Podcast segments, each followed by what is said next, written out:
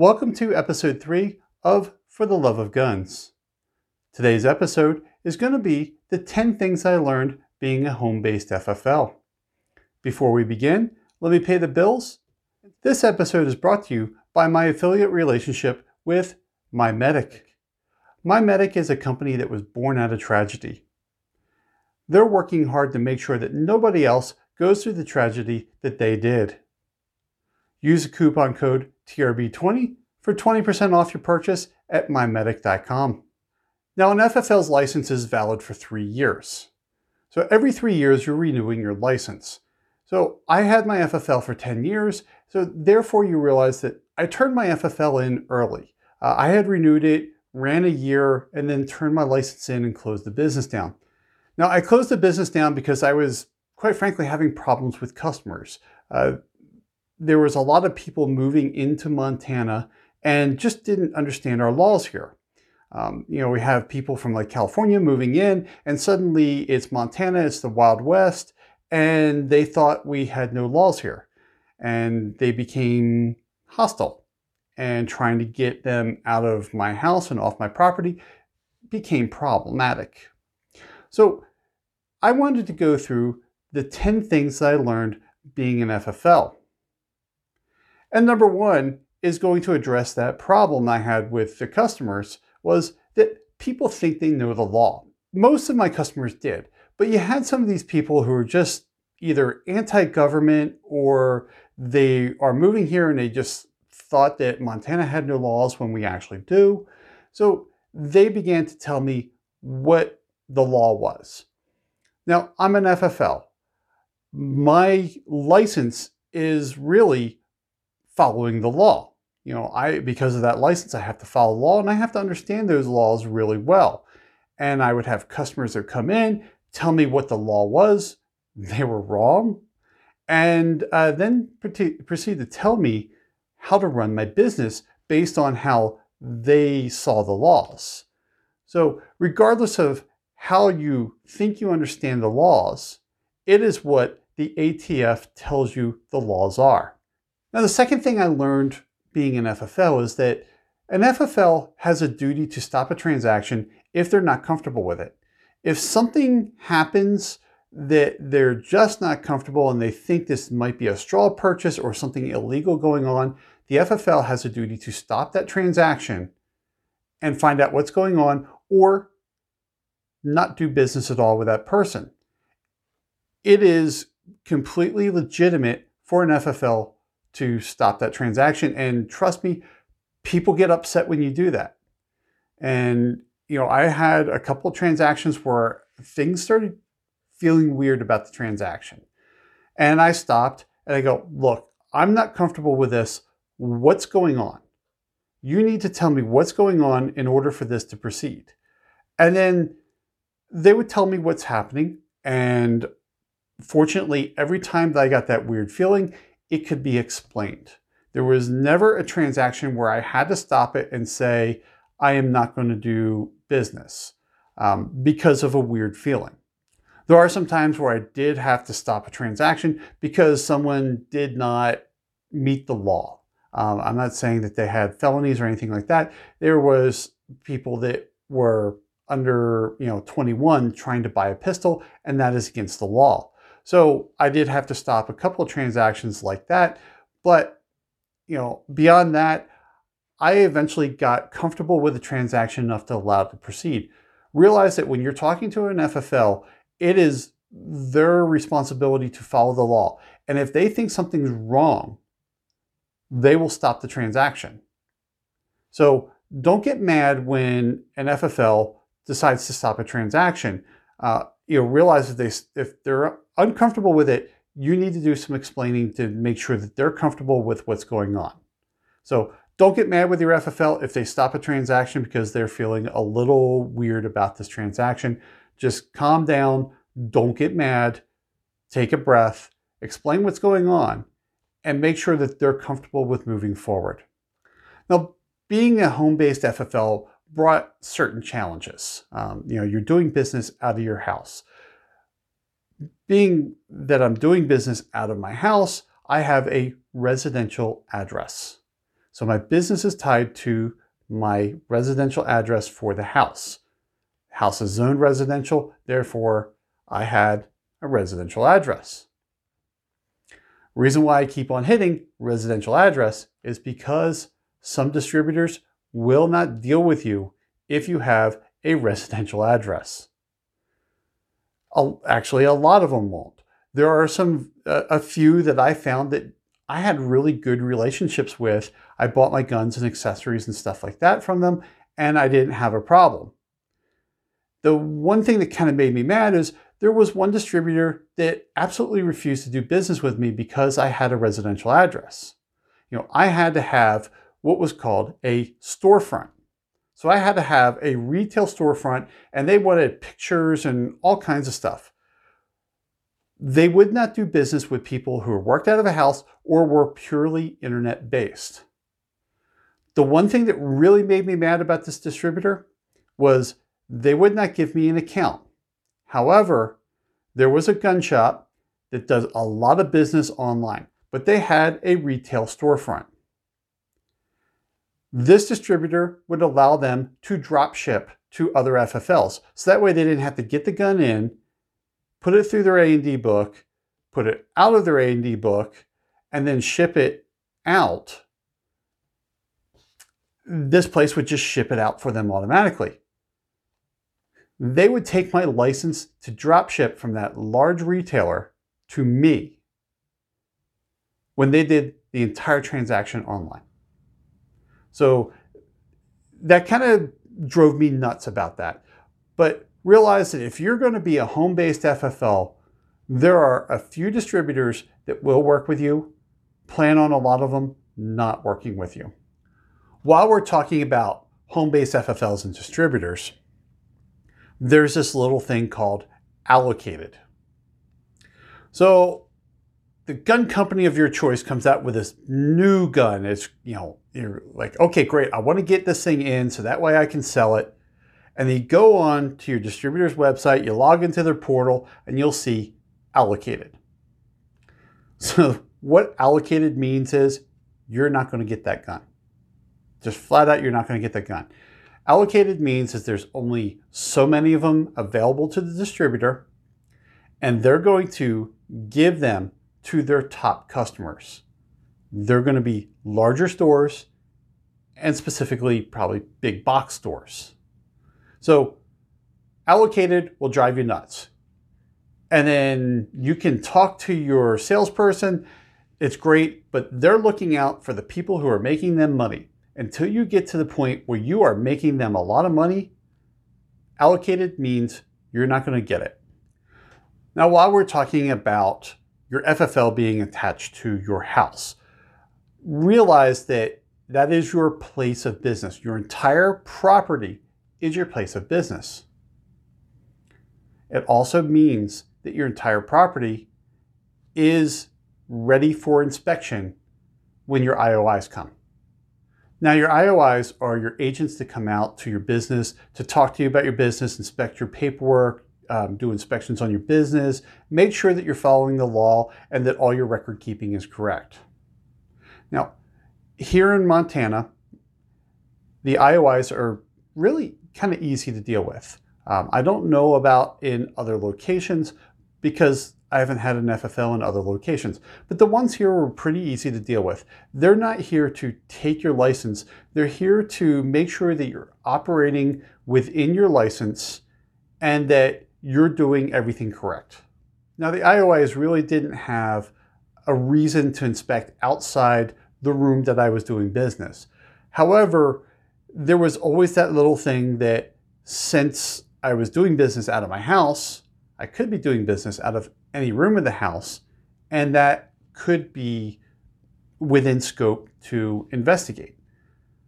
So, if you're going to do a home based FFL, you know, there, are some things that I learned about being an FFL that I would do completely different if and when I get another FFL. Number one, I would not do it out of my house. If I was going to do it on my property, I would have a section of my property rezoned to be commercial for two reasons.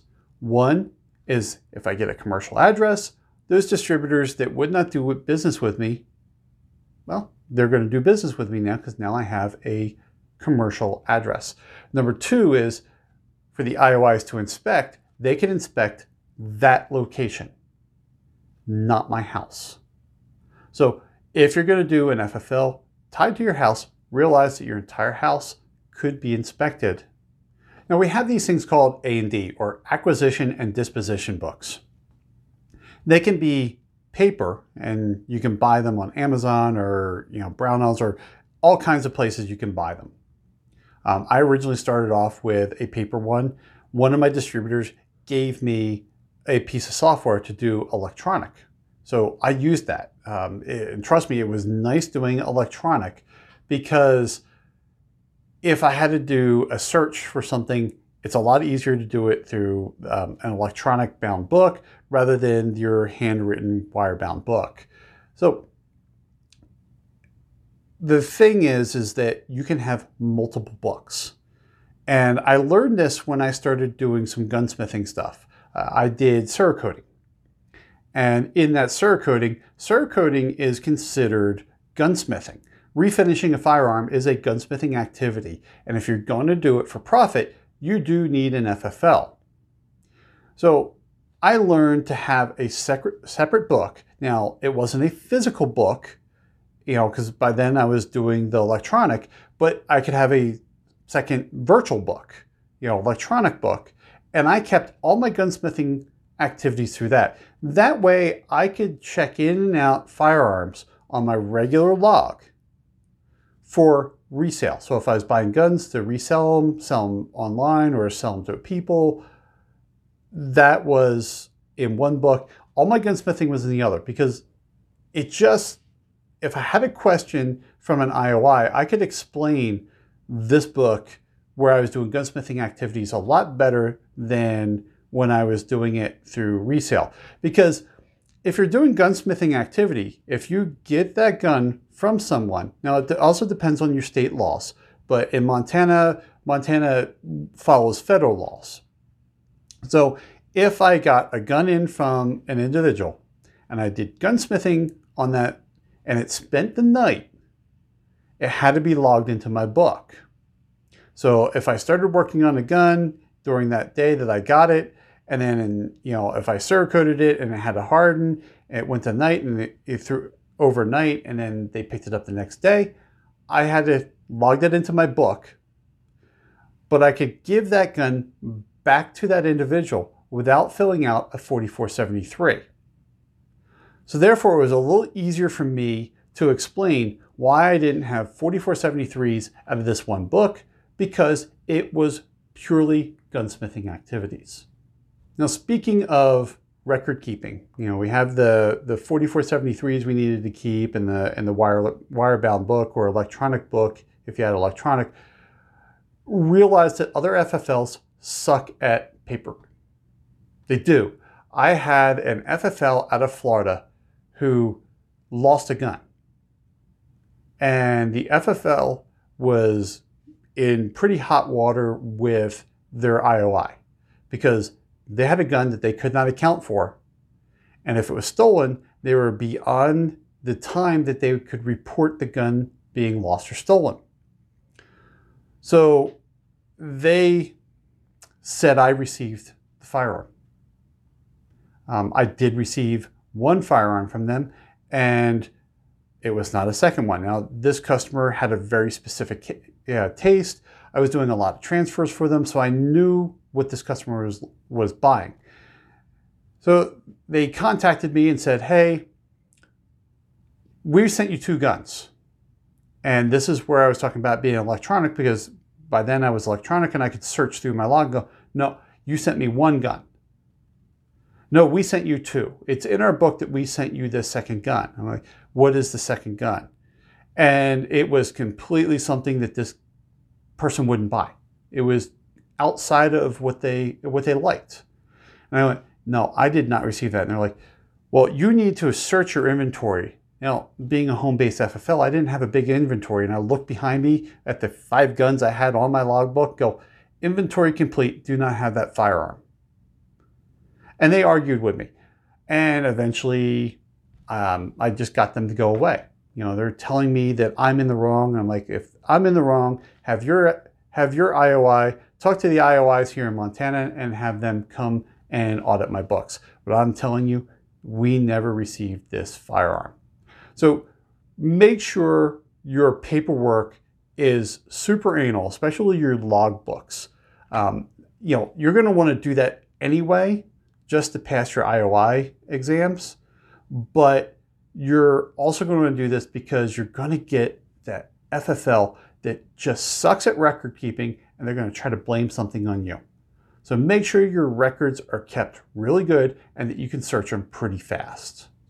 Speaking of record keeping, one of the things I learned as an FFL is that there's this thing called Report of Multiple Handguns. It is Form 3310.4. If you were to buy so many handguns, which is more than one, within so many days, that FFL needs to fill out that form. So even if you bought, you know, one handgun on Monday, and then you came back Wednesday and bought another gun, that FFL needs to make sure that they fill out that, that form. And a copy of that goes to the feds and also to the local law enforcement. So if you're within a city, not the FFL, but you lived inside the city, we needed to send that form to your city police department. You lived in another county, we had to send that form to another to the sheriff of that county. So realize that there's this report of multiple handguns. But wait, it gets better. If you're in certain states, like Arizona, New Mexico, all along that southern border, that form is also used for the report of multiple long guns. Not all long guns, certain long guns, like ARs, AKs. You know, they're looking for the sale of multiple guns. So realize that FFLs have certain laws that they got to follow, and there's certain reporting structures that you might not fully understand. So if you want to know more about it, just search, you know, ATF 3310.4. You'll find the form right on the ATF's website and you'll see exactly what I'm talking about. I'm not saying spread your purchases out to avoid that, but just realize that there are certain reporting things that you don't know are happening in the backside. So make sure you understand that. If you're going to be an FFL, make sure you understand what you're going to have to report for the sale of multiple firearms. Yeah, the, the ninth one here was one that was really kind of a gray area for me. Um, the ATF held this little conference for FFLs. So we all showed up and they were talking about like common problems that they were finding on people's forms, um, common problems with people's uh, logbooks and things like that. And it was a really good um, conference. It was completely free. We just registered, showed up, and and I learned a lot of things from the IOIs that day. Um, you know, I hadn't had an inspection, so uh, you know I didn't know what to ins- what to expect, and they kind of went through all the problems that they were seeing. And one of them was manufacturing. So we think of manufacturing as, hey, you know, I have this block of metal, I'm going to mill it out to, to be a receiver or a frame or whatever. And then I'm going to put guts into it and then, you know, put a barrel on it and stuff like that. That's manufacturing. Well, they kind of went through another aspect of manufacturing where it's, what if you just buy all the components? So let me give you an example. Let's say you want to build a custom AR for a customer. You buy the receivers, you know, the uppers and the lowers, all the components. You literally bought absolutely everything. You put it together the way the customer wants it, and then you sold that rifle to that customer. That was manufacturing. Even though you didn't mill out a lower receiver, you manufactured a firearm. You're in violation of your FFL and you're in violation of federal law. It sounds weird. They went through it. The way around that is real simple. If you have the lower receiver, you buy all the, let's just say you buy all the parts except for the lower parts kit. The customer brings you the lower parts kit, you build the rifle out of that, the way it was explained to me, that's gunsmithing. Because the customer brought you certain parts for that gun. However, if I supplied all parts, 100% of the parts I supplied, that was manufacturing. Now, that's an AR. Let's talk about a pistol, like you're going to do a custom 1911. Same rules applied. And this was a really interesting thing to hear because, you know, I always thought that, you know, I needed a mill and I needed to mill out the, the, the lower or the frame, and that was manufacturing. No, if I supplied all the parts, it was manufacturing. If I supplied all the parts except for like the lower parts kit, that was gunsmithing. So realize that if you're going to get the uh, type 1, which is what I was and what most um, FFLs are, is a type 1 and you can do gunsmithing off of a type 1. You can also sell guns off of a type 1. That um, there's some real tricky laws about what is gunsmithing versus what's manufacturing. Be careful on those. Now, the 10th thing I learned was kind of eye opening to me. Um, you know, you don't know how much money you're going to make on guns until you get that FFL. You get your distributors to unlock the firearms to you. And then suddenly you find out that you're not going to make gun, money on guns. I mean, sure, there's MSRP and then what you buy as a, as a gun dealer, but then you look at what the big box stores around you are selling these guns for, the exact same gun, you find out that sometimes they're selling them for cheaper than you can buy them. There's not a lot of money in being an FFL if you're strictly selling guns. You're going to make your money on accessories, magazines, grips, uh, sights.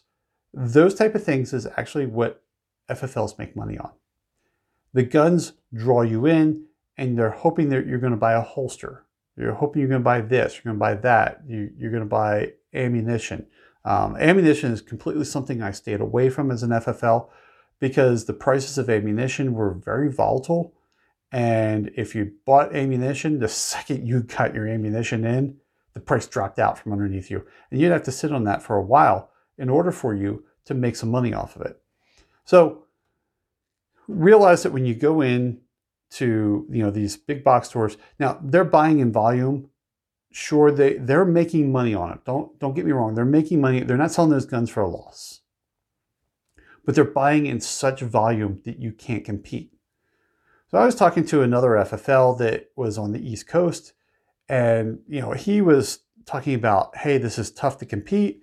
And I told him, I go, you know, the way I look at my business is it's guerrilla warfare. I'm never going to be able to compete head to head with a big box store on price. But I could smoke them on customer service. You call me and say, hey, you know, I need a transfer. I could completely own that. You know, I did a lot of transfer work for people buying guns online, and I had that down pat. And I didn't charge an arm and a leg like a lot of these stores did. Um, it was, you know, at the end there, I was charging $20 for, for a transfer, and it was $15 if you had your concealed carry permit. Because here in Montana, your concealed carry permit was, it, bypassed the NICS. We didn't have to do a NICS because, well, you had an even better background check on you. So, um, since I didn't have to type all that crap into the computer to get, you know, my decision back from them, I gave you a $5 break. Uh, if you were law enforcement and you were buying your duty gun, it was a $5 transfer. It was just really nice to talk to the cops and have them come in and sit down and you know we would talk about guns and things like that and i got to know the police officers really well. But that's where you're going to win against the big box stores. I had a very loyal customer base. I felt really bad when i decided to close out the business because I liked my customers, and it was the few customers that were just complete a-holes that screwed it up for everybody else. So I, I've, I've generally felt that. But that's where you're going to compete against, against big box stores. You're not going to compete head to head. Those allocated guns that you can't get, they're going to get. They're going to buy guns at cheaper prices than you can. So just realize that you're just not going to make money on guns. You need to figure out how you're going to make money if you're going to be an FFL. So those are the 10 things I learned being an FFL. I hope to have an FFL again one day. I really do. I enjoyed being an FFL. I always wanted to be an FFL. Uh, I always thought it would be great to be a gun dealer and help people, you know, buy guns and get through the laws. And that's just the way I am. I like to help people. And that's how I had my FFL. I, I saw that as my way of helping people acquire guns, do it legally, and stay out of trouble. But uh, if I get that FFL again, I'll do it completely different. I mean, you heard the 10 things that I learned. Those are things that will be fixed. Um, you know, number 10, I can't fix. I can only buy at certain costs, but I would still continue that guerrilla warfare against the big box stores. Thanks for tuning in. If you want to see all my content, you can visit my website at www.trb.fyi. You will see disassembly and reassembly videos, you'll see product videos, you'll see all kinds of stuff. There's also going to be affiliate banners and links in there that if you want to support us, do me a favor, click on those links and we will get a very small percentage of what you buy but it won't cost you anything extra. Thanks for tuning in and look forward to talking to you again in the future.